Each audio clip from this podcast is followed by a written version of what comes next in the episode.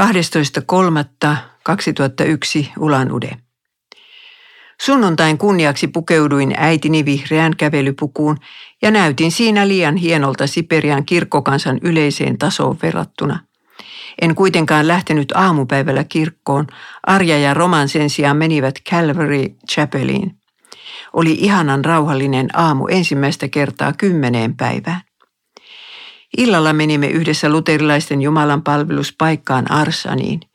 Katoton mökki seisoi yhä paikoillaan mäen päällä, mutta ei siellä mitään Jumalan palvelusta pidetty. Pavel oli lähtenyt Novosibirskiin, kolja oli juomassa ja palasi vasta seitsemältä vain vähän kännissä. Pidimme siis raamattupiirin. Minä muistelin ulkomuistista kysymyksiä fariseuksen ja publikaanin vertaukseen. Paluumatkan kävelimme kolmestaan tähtien alla. Oli ollut lämmin päivä, mutta illalla pakasti. 13.3.2001 Ulan Ude. Yhteisessä rukoushetkessä rukoilin japanilaisen työtoverini puolesta, joka sairastaa maksasyöpää. Romanin kommentti. On se kauhea, että saatana saa kiduttaa pappejakin tuolla tavalla, vaikka Jumala haluaisi parantaa omansa kaikista taudeista. Vastasin kuivasti, että sitten hän uskovien ei tarvitsisi kuolla ollenkaan. Roman rupesi väittämään, että raamatussa lukee näin. Tulkaa minun tyköni, niin minä parannan teidät. Vastasin, etten ole sieltä sellaista kohtaa löytänyt, vaan tämän. Minä olen Herra, sinun parantajasi. Toinen Mooseksen kirja 15.26. Roman kehui oman seurakuntansa sokeaa naista, joka kuulemma sanoo lääkäreille, en tarvitse teidän leikkauksianne enkä lääkkeitänne, sillä minä uskon Jumalaan. Roman on näet luvannut naiselle parantumista, joten tämän ei tarvitse opiskella pistekirjoitusta. Sen kuullessani minä kauhistuin sydänjuuriani myöten. Sanoin, että olkoon tuo nainen sitten merkkinä meidän teologioittemme välillä. Jos hän paranee, Roman on oikeassa väittäessään Jumalan parantavan poikkeuksetta kaikkien uskovien taudit. Jos hän ei parane, niin minä olen oikeassa sanoessani, että Jumala voi kyllä parantaa kenet hyvänsä, mutta hän ei paranna lähes tulkoon kaikkia, jotka sitä häneltä pyytävät. Kaikki sairaudet tulevat kuitenkin uskovalle Jumalan kädestä tämän omaksi parhaaksi ja parantuvat viimeistään uudessa luomakunnassa. Siitä syystä tässä vanhassa maailmassa tarvitaan vielä pistekirjoitustakin. Roman jatkoi väittämällä Herran parantavan myös kaikki seksuaaliset poikkeamat. Jos joku on jotain muuta kuin hetero, hän ei ole anonut, kolkuttanut eikä paastonut tarpeeksi. Minä olin eri mieltä. On uskovia, joiden suuntautuminen ei muutu, ja siksi he joutuvat elämään selipaatissa, kuten me naimattomat heterotkin. Näkehän sen Paavalin pistimestäkin, huomautin. Hänhän rukoili kolme kertaa siitä pääsyä, mutta Jeesus vastasi hänelle ei. Roman väitti kuuleensa, että loppujen lopuksi Paavali kuitenkin pääsi pistimestään ja että sanaan armo sisältyy myös parantuminen. Vastasin, että joka noin opettaa, on astunut raamatun sanan yli. Ulf Ekman, From One to Ten. Myöhemmin Roman kysyi minulta nöyrästi, oletko ihan kauhuissasi minun teologiastani, johon minä hämillisesti hymyillen. Sanon itselleni kymmenen kertaa päivässä, miten Roman voisi olla muuta mieltä kuin on, kun hänelle on opetettu vain uskon sanan teologiaa. Se on totta, myönsi Roman. Näin, että Ulf Ekmanilaiseen uskonoppiin oli kuitenkin tullut muutama epäilyksen särö. Roman ei tiedä enää varmaksi, onko uskon sanan oppi raamatun oppia vai eikö ole. Iltapäivällä kävin Arjan kanssa erään Olgan luona vierailulla. Rouva ei ole vielä kolmikymppinenkään, mutta hänellä on jo neljä lasta iältään kymmenen, kolme, kaksi ja puoli vuotta. Porukka asuu sata vuotta vanhassa purkutuomion saaneessa puukerrostalossa. Virtsan haju iskee vastaan jo portaissa. Seinällä juoksee torakka. Sähköt oli katkaistu, koska joku asukkaista oli jättänyt laskunsa maksamatta. Hella ja lämmitys eivät siis toimineet. Perheen isä oli kiivennyt katolle tyhjentämään savupiippua, että saataisiin hellaan tuli. En usko, että mikään ryysyranta Suomessa on ollut sen surkeampi läävä kuin tuo köyhän venäläisperheen asunto. Vauva oli syntynyt keskosena, kilo ja risat, ja alkoi vasta nyt puolivuotiaana olla normaalin vastasyntyneen kokoinen. Sairaalta se näytti, ei itkenyt pikkuraukka. Kohta saapui paikalle Galja, oppilaani raamattu koulusta. Olin kuullut, että hänen 28-vuotias veljensä oli tehnyt toista kuukautta sitten itsemurhan hirttäytymällä. Tuska paistoi sisaren kasvoilta. Voi Jeesus, armahda tätä kansaa, armahda Venäjän kansaa. 14.3.2001 Ulan Ude. Menimme raamattukoululle ajoissa Roman ja minä. Jatkoin Jeremian opettamista, mutta tällä kertaa en saanut oppilaitani innostumaan. Raamattutunti Ruutista oli sen sijaan jymymenestys. Roman käytti rakastumisesta slangisanaa, joka nauratti oppilaitani. Kun kysyin, mille he nauravat, sanoi Roman, nyt te paljastitte minut. Mailis on koko ajan opettanut Jeremiaa, mutta minä olen kääntänyt hänen puheitaan aivan kuin hän olisi puhunut Ruutista. Lisää naurua. Oppilaat saivat antaa meille palautetta. Muan Rita kirjoitti pienen jutun raamattupiiristään. Se oli ihana kertomus siitä, mitä ilosanomapiiri on saanut aikaan hänen ja muiden piiriläisten elämässä. Ja mua Sasha totesi, luulin, että ilosanoma-opas olisi vain yksi kirja muiden joukossa, mutta nyt tajuan, mikä aarre se on – Eilenkin tein monta uutta oivallusta tekstistä, josta olen pitänyt tähän mennessä useita puheita. Viimeiset kaksi tuntia menivät niin, että opetin ensin henkilökohtaista raamatun lukua. Sitten määräsin oppilaat mietiskelemään tiettyä evankeliumitekstiä, josta he pitivät sen jälkeen ilosanoman piirin.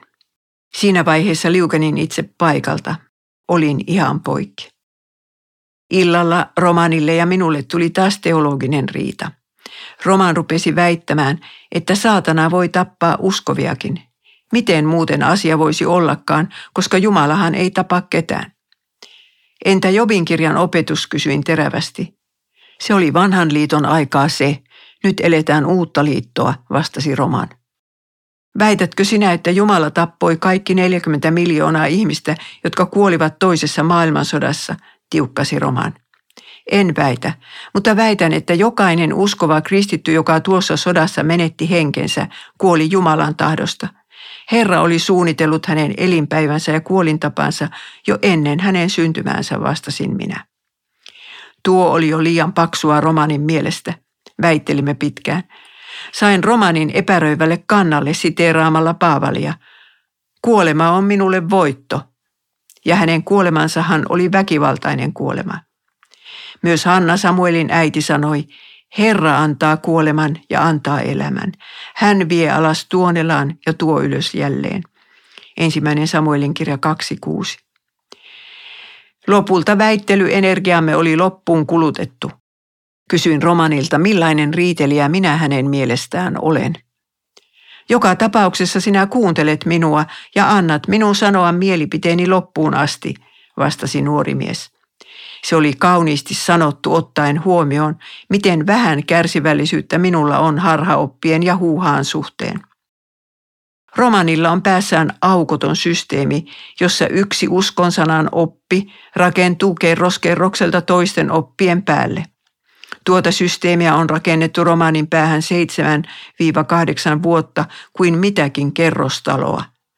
Ainoa pelastus romanin kohdalla on se, että hän on rehellinen – Kuullessaan totuuden hän rekisteröi sen mieleensä ja pohtii sitä jälkeenpäin. Roman tarvitsisi oikean paimenen sekä hyviä kirjoja, keskusteluja ja kasetteja saadakseen päähänsä toisenlaisen teologian, mutta mistä ne otetaan? Huomenna hän lähtee kotiinsa Vladivostokiin. Edellisenä päivänä Roman oli lausahtanut minulle. Laskin päiviä sinun tapaamiseesi. Nyt lasken niitä Tanjan tapaamiseen. 15.3.2001 Ulan Ude. Päivä tuntui meistä kaikista pitkältä, minusta, tulkistani ja oppilaistani. Viimeksi mainittujen oli näit pitänyt olla edellisenä iltana kirkolla kymmeneen asti. Roman uhkasi heti alkuun, että hän ottaa valokuvan siitä, joka nukkuu ja postaa sen internettiin tällaisen otsikon alle, Näin opiskellaan Ulanuden raamattukoulussa. Kukaan ei nukkunut. Opetin Jeremian loppuun. Kyllä oppilaiden ilmeistä näki, että sanoma meni perille tällä kertaa. Sitten opetin lain ja evankeliumin erottamista. Romanin mielestä oppilaat kokivat tämän tunnin erityisen siunatuksi. He kuulema ihan hätkähtivät, kun tunnustin, etten pysty itsekään noudattamaan kymmentä käskyä edes 50 prosenttisesti. Sassa, Arjan kotihengettären Irinan poika, kysyi minulta vakavasti, mitä haluaisin sanoa Venäjän kristityille. Kerroin jotain lännen kirkkojen rappiosta ja kehotin heitä varomaan tuollaista liberaalia opetusta. Välitunnilla pari poikaa oli väitellyt aiheesta, miten uskova voi tehdä tahallaan syntiä ja pysyä silti uskossa. Poikien mielestä toistuva uskominen anteeksi antamukseen on merkki siitä, että syntiä tehdään tahallaan. Opetin viimeiset puoli tuntia raamattupiirin vetäjän eteen tulevia ongelmia. Sitten urakkani oli tehty. Olin opettanut neljä pitkää päivää korealaisten presbyteerien raamattukoulussa. Saan nyt nähdä, tuleeko opetuksestani jälkipuheita. Minun on kuitenkin uskallettava sanoa kuulijoilleni totuus sellaisena, kuin olen sen raamatusta ja katekismuksesta löytänyt. Oppilaat ojensivat romanille ja minulle suklaarasian kummallekin ja lauloivat Shalom-laulun. Roman kommentoi jäljestäpäin, että oikea opetus luo aina kiitollisuutta kuulijoiden sydämeen, siksi meille nuo lahjatkin annettiin. Pastori Lee pyysi meitä tulemaan uudelleen kouluunsa. Matkalla kortteeriin kiitin vielä Romania siitä, että hän palvelee kristittyjä aina ja kaikkialla. Kirjoitimme vielä luettelon Glad Tidings Bible Studyn lähitavoitteesta. Siitä tuli mahtava lista. Maksan Andreelle palkkiota ilosanomasivujen ylläpidosta. Hänhän koko tuon sivuston on luonutkin. Alaviite. Ilosanomapiirityö pyörähti käyntiin ilman ainuttakaan hallituksen päätöstä tai minkäänlaista budjettia. Olin siis palkanut Andreen tuntipalkalla luomaan ilosanomasivuja ja lisäämään niihin oppaita sitä mukaan, kun niitä käännettiin eri kielille. Nuo käännökset ja Andreen palkan maksoin kirjatuloillani. Alaviite loppu. Valitettavasti meille tuli vielä yksi teologinen riita ennen kuin erosimme.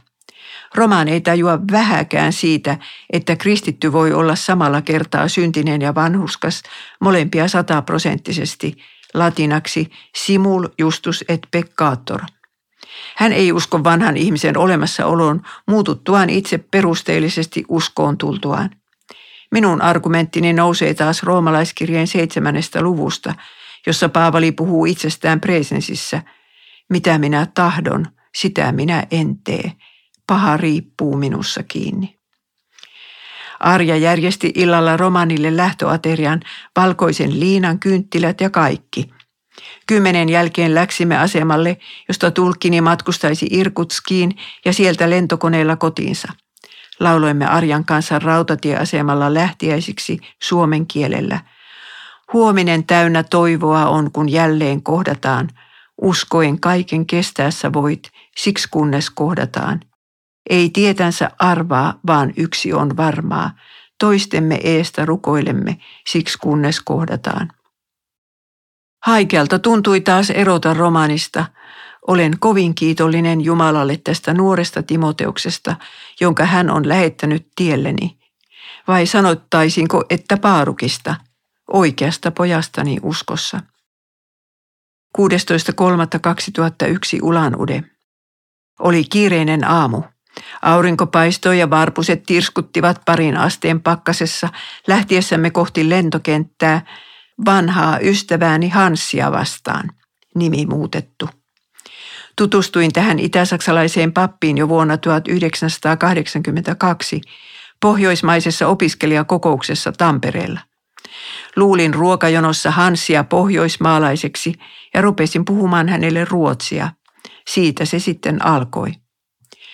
Tuloksena oli se, että Hans kutsui minut ja erään toisen lähetyssaarnaajan Itä-Saksaan vierailulle Lutterin juhlavuonna 1983.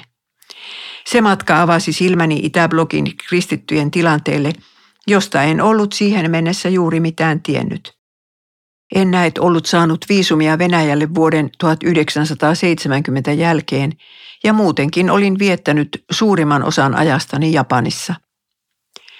Tuolla ensimmäisellä Itä-Saksan matkallani olin ihastunut Hansin pikkutyttöihin, joita oli siihen aikaan neljä. Alaviite. Myöhemmin viisi ja sitten syntyi vielä poikakin, joka toimii nykyään fysiikan professorina saksalaisessa yliopistossa. Alaviite loppu. Olin tavannut tytöt ja heidän äitinsä vielä toisenkin kerran matkustaessani Japanista Suomeen vuonna 1987. Perheen isä oli itse ollut silloin matkalla. Puolitoista vuotta ennen muurin kaatumista olin tavannut Hansin kansainvälisen opiskelijatyön Euroopan konferenssissa Länsi-Saksassa. Huomasimme hyvin pian, ettei ystävyytemme ollut väljähtynyt lainkaan kuudessa vuodessa. Jatkoimme juttua siitä, mihin olimme edellisellä kerralla jääneet. Puheen aiheesta meillä ei ole koskaan ollut puutetta. Olemme samanikäisiä ja meidän molempien sydän palaa opiskelijatyölle. Jossain vaiheessa taisimme olla kansainvälisen opiskelijajärjestön vanhimpia veteraaneja. Alaviite. Vuonna 2001 olin Opkossa töissä lähetyssihteerin nimikkeellä – Yhteensä tein opiskelijatyötä parikymmentä vuotta Suomessa ja Japanissa. Alaviite loppu. Olemme myös molemmat kovia reissaamaan. Hans vierailee ahkerasti entisissä Itäblogin maissa ja minä olen tehnyt ilosanomamatkoja Aasiaan ja Venäjälle. Edellisenä syksynä olimme huomanneet olevamme menossa Siperiaan samaan aikaan. Hans aikoi tulla tutkimaan, voisiko IFES kansainvälinen opiskelijajärjestö, aloittaa opiskelijatyötä Ulan Udessa ja Vladivostokissa. Justeerasimme matkamme päivämääriä sen verran, että voisimme olla Ulan Udessa kolme päivää samaan aikaan. Se oli siis vasta neljäs kohtaamisemme, edellisestä oli kulunut 13 vuotta.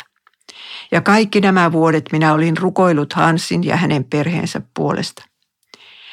Arja ja minä hämmästyimme nähdessämme Hansin seisovan jo tulohallissa irkutskilaisen opiskelijatytön Sonjan seurassa.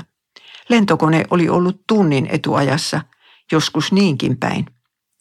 Hansista oli tällä välin tullut sarmikas, harmaatukkainen viisikymppinen. Tervehdimme toisiamme lämpimästi ja aloimme taas jutella, kuin olisimme tavanneet viimeksi eilen. Taksissa Hans sanoi minulle näin – olen muistanut kaikki nämä vuodet sen kysymyksen, jonka esitit minulle DDRssä, ja olen lainannut sitä usein puheessani. Mikä se kysymys oli, minä ihmettelin. Mistä ihminen saa voiman tehdä sitä, mitä raamattu häneltä vaatii? Ristin evankeliumista, näin sinä vastasit silloin omaan kysymykseesi. Silloin minä muistin – Muistin ajatelleeni ensimmäisellä Itä-Saksan matkallani, että opiskelijoille julistetaan aivan liian vähän evankeliumia. Painopiste oli vaatimusten puolella. Minulta vaati suunnatonta rohkeutta esittää tuo kysymys Hansille juuri ennen maasta poistumistani. Mies ei väittänyt sanallakaan vastaan. Hän siis oli tajunnut pointtini ja muistanut sen kaikki nämä 20 vuotta. Viideltä Arjan luo oli kutsuttu opiskelijatyön suunnittelukokous. No, niinhän siinä kävi, että vain yksi yliopiston opettaja, Oksana nimeltään, saapui paikalle. Sen lisäksi kokoukseen osallistuivat irkutskilainen Sonja ja pari hänen englantilaista ystävänsä. Puhuimme siis englantia. Oksana valitti, että kovin monet amerikkalaiset järjestöt tulevat ulan udeen sieppaamaan parhaat kyvyt omiin porukoihinsa – siitä syystä hänen kirkkonsa ei ole kiinnostunut yhteistyöstä Ifesin kanssa.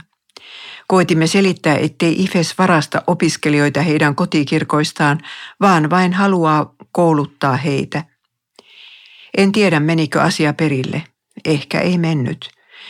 Mikään opiskelijatyön perustava kokous eilinen piirimme ei siis ollut. 17.3.2001 Ulan Ude. Hans ja Arja lähtivät kovalla tohinalla tervehtimään eri kirkkojen pappeja esitelläkseen heille opiskelijatyötä. Minä hoidin sillä aikaa kirjeenvaihtoani. Vasta illalla meillä oli taas mahdollisuus jutella. Hans kertoi saksojen yhdistymisestä ja siitä, miten se on vaikuttanut hänen työhönsä. 18.3. Ulanude. Harmaa taivas, pääkallokeli, ripaus uutta lunta jään päällä. Läksimme vuorelle, tai oikeastaan harjulle kaupungin taakse, Arja, Hans, Sonja ja minä. Ensin piti liukastella hyvän matkaa jäätyneillä kaduilla. Olin koko ajan kaatumaisillani, joten ei auttanut muu kuin turvautua Hansin kynkkään. Huipulla puhalsi pureva tuuli, joten etsimme tuulen suojaa keskentekoisen mökin nurkan takaa. Kun ryhdyimme perille päästyämme juomaan kahvia, ei pikakahvipurkkia löytynytkään mistään. Ei auttanut muu kuin juoda pelkkää kuumaa vettä. Sonja kertoi spiritistisestä istunnosta, jossa hän oli ollut mukana. Asia on kuulema painanut häntä siitä lähtien. Hans neuvoi tyttöä rukoilemaan perässään rukouksen, joka alkaa sanoilla – Sanoudun irti perkeleestä ja kaikista hänen teoistaan. Illaksi menimme korealaiselle kirkolle nuorten kokoukseen.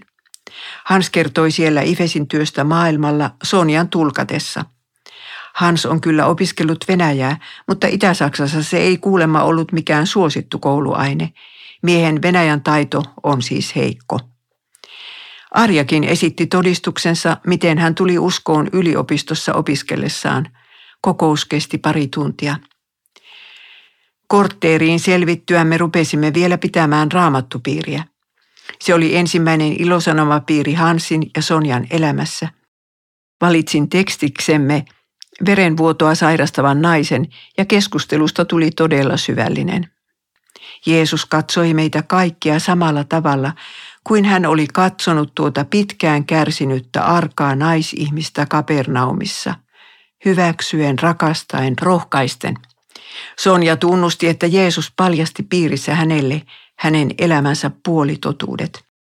Hanskin oli vaikutettu ja päätti ryhtyä ajamaan ilosanomapiirin asiaa Saksassa. Aivan ensiksi pitäisi kuulemma saada yksi ilosanoma-opas painetuksi saksan kielellä. Sitten minä voisin tulla Mecklenburgiin pitämään koulutuskurssia. 19.3.2001 Ulan Ude. Aamu säteili lumen valoa puissa ja maassa, kun saattelimme Arjan kanssa Hansia rautatieasemalle. Mikä näissä kolmessa päivässä on ollut mielestäsi parasta, kysyin vieraltamme. Se, että sain oppia tuntemaan Arjan ja tapasin sinut uudelleen. Ja se, että tässä kaupungissa saattaa tosiaankin alkaa Ifesin opiskelijatyö. Alaviite. Hans aloitti ilosanomatyön Saksassa – hänen tyttärensä käänsi kysymyksiäni englannista saksan kielelle ja niitä painettiin kirjasina ja julkaistiin netissä. Minä kävin pitämässä muutaman ilosanomakurssin Hansin järjestön ja kirkkokunnan yhteyksissä. Keväällä 2022 Hans kirjoitti minulle näin. Olen kiitollinen, että me tapasimme monta vuotta sitten Siperiassa ja opin tuntemaan ilosanomapiirin. Siitä on koitunut paljon siunausta monelle ihmiselle – täällä Saksassa. Alaviite loppu. Oli sunnuntai, joten kävimme Arjan kanssa Svetmiiran kirkossa aseman lähellä. Minun piti lähteä vähän kesken kirkonmenojen pakkaamaan tavaroitani. Juna Mongoliaan läksi kello 16.16. .16. Katselin maisemia hämärtyvässä illassa puksutellessamme pitkin syvän sinisen järven rantaa. Ympärilläni levisivät ruskeat kukkulat ja jäinen maa – Jossakin paloivat kulotustulet. Nyt odotan passiani ja viisumiani, jotka tullimiehet veivät minulta pois toista tuntia sitten. Jännitän taas rekisteröinnin puutetta. En saanut sitä tehdyksi, vaikka olin ulan udessa kaksi viikkoa. No, nyt täällä kävi kiltti tullinainen. Ei huomannut rekisteröinnin puutetta, herralle kiitos. Vietin Mongoliassa seuraavat kaksi viikkoa. Siitä ajasta kerron kirjassani kymmenen matkaa Mongolian. 3.4.2001 junassa matkalla Ulan Baaturista Ulan Udeen. Istun nyt pikajunassa matkalla Mongoliasta Venäjälle, josta lentoni Suomeen on määrä lähteä huomen aamuna kello 9.20. Aikaa ehtiä rautatieasemalta lentokentälle ja suorittaa lähtöselvitys on tasaan kaksi tuntia. Mitenkähän siinä käynee? Olen nauttinut hyttini rauhasta ja katsellut aroa ja vuoria, rauhallisia eläinlaumoja ja iltaruskon suurta punaista höyhentä maiseman yllä. Sydämeni täyttää kiitollisuus siitä, mitä Jeesus antoi minun kokea menneen kuukauden aikana sekä Venäjällä että Mongoliassa. 4.4.2001 junassa ennen Ulan Udea. Yö oli rauhaton. Availin ovea unen horteessa tulli virkailijoille molemmilla puolilla rajaa kahteen kolmeen asti. Lapun tuojaa ja hakijaa piisasi. Nyt kello on seitsemän kymmenen. Olemme seiseet jollain Jumalan hylkäämällä asemalla, ties miten kauan, ja juna on runsaan tunnin myöhässä. No, nyt se alkoi taas liikkua ja matelee eteenpäin etanan vauhtia. Aro on kuuran peitossa. Aurinko nousee juuri horisontin takaa. Puksuttelemme pitkin jäätyneen Selengajoen rantaa. Luin äsken raamatustani sen kohdan, missä Paavalin matkasuunnitelmat muuttuivat. Muuttuvatkohan minunkin? Ehdinkö Moskovan lennolle? Minun pitäisi olla tänä iltana kello 19 pitämässä luentoa Temppeliaukion kirkossa. Lentokoneessa välillä Ulan Ude Moskova. Saavuimme tunnin myöhässä Ulan Udeen.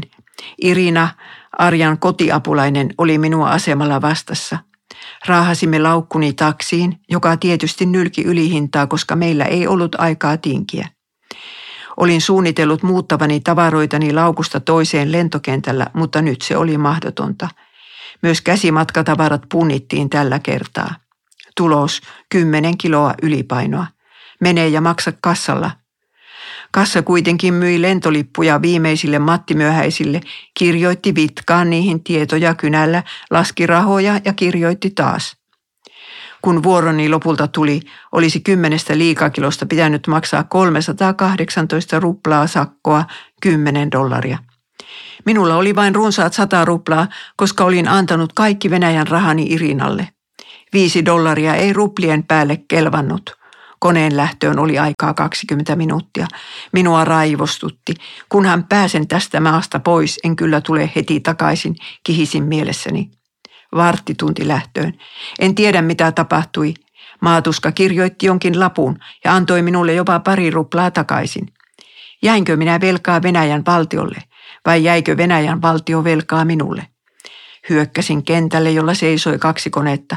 Kumpi näistä lähtee Moskovaan, kysyin hätäisesti joltakulta virkamieheltä. Mies vilkutti kädellään, että tuo tuossa. Matkatavarani oli onneksi viety jokoneen ruumaan.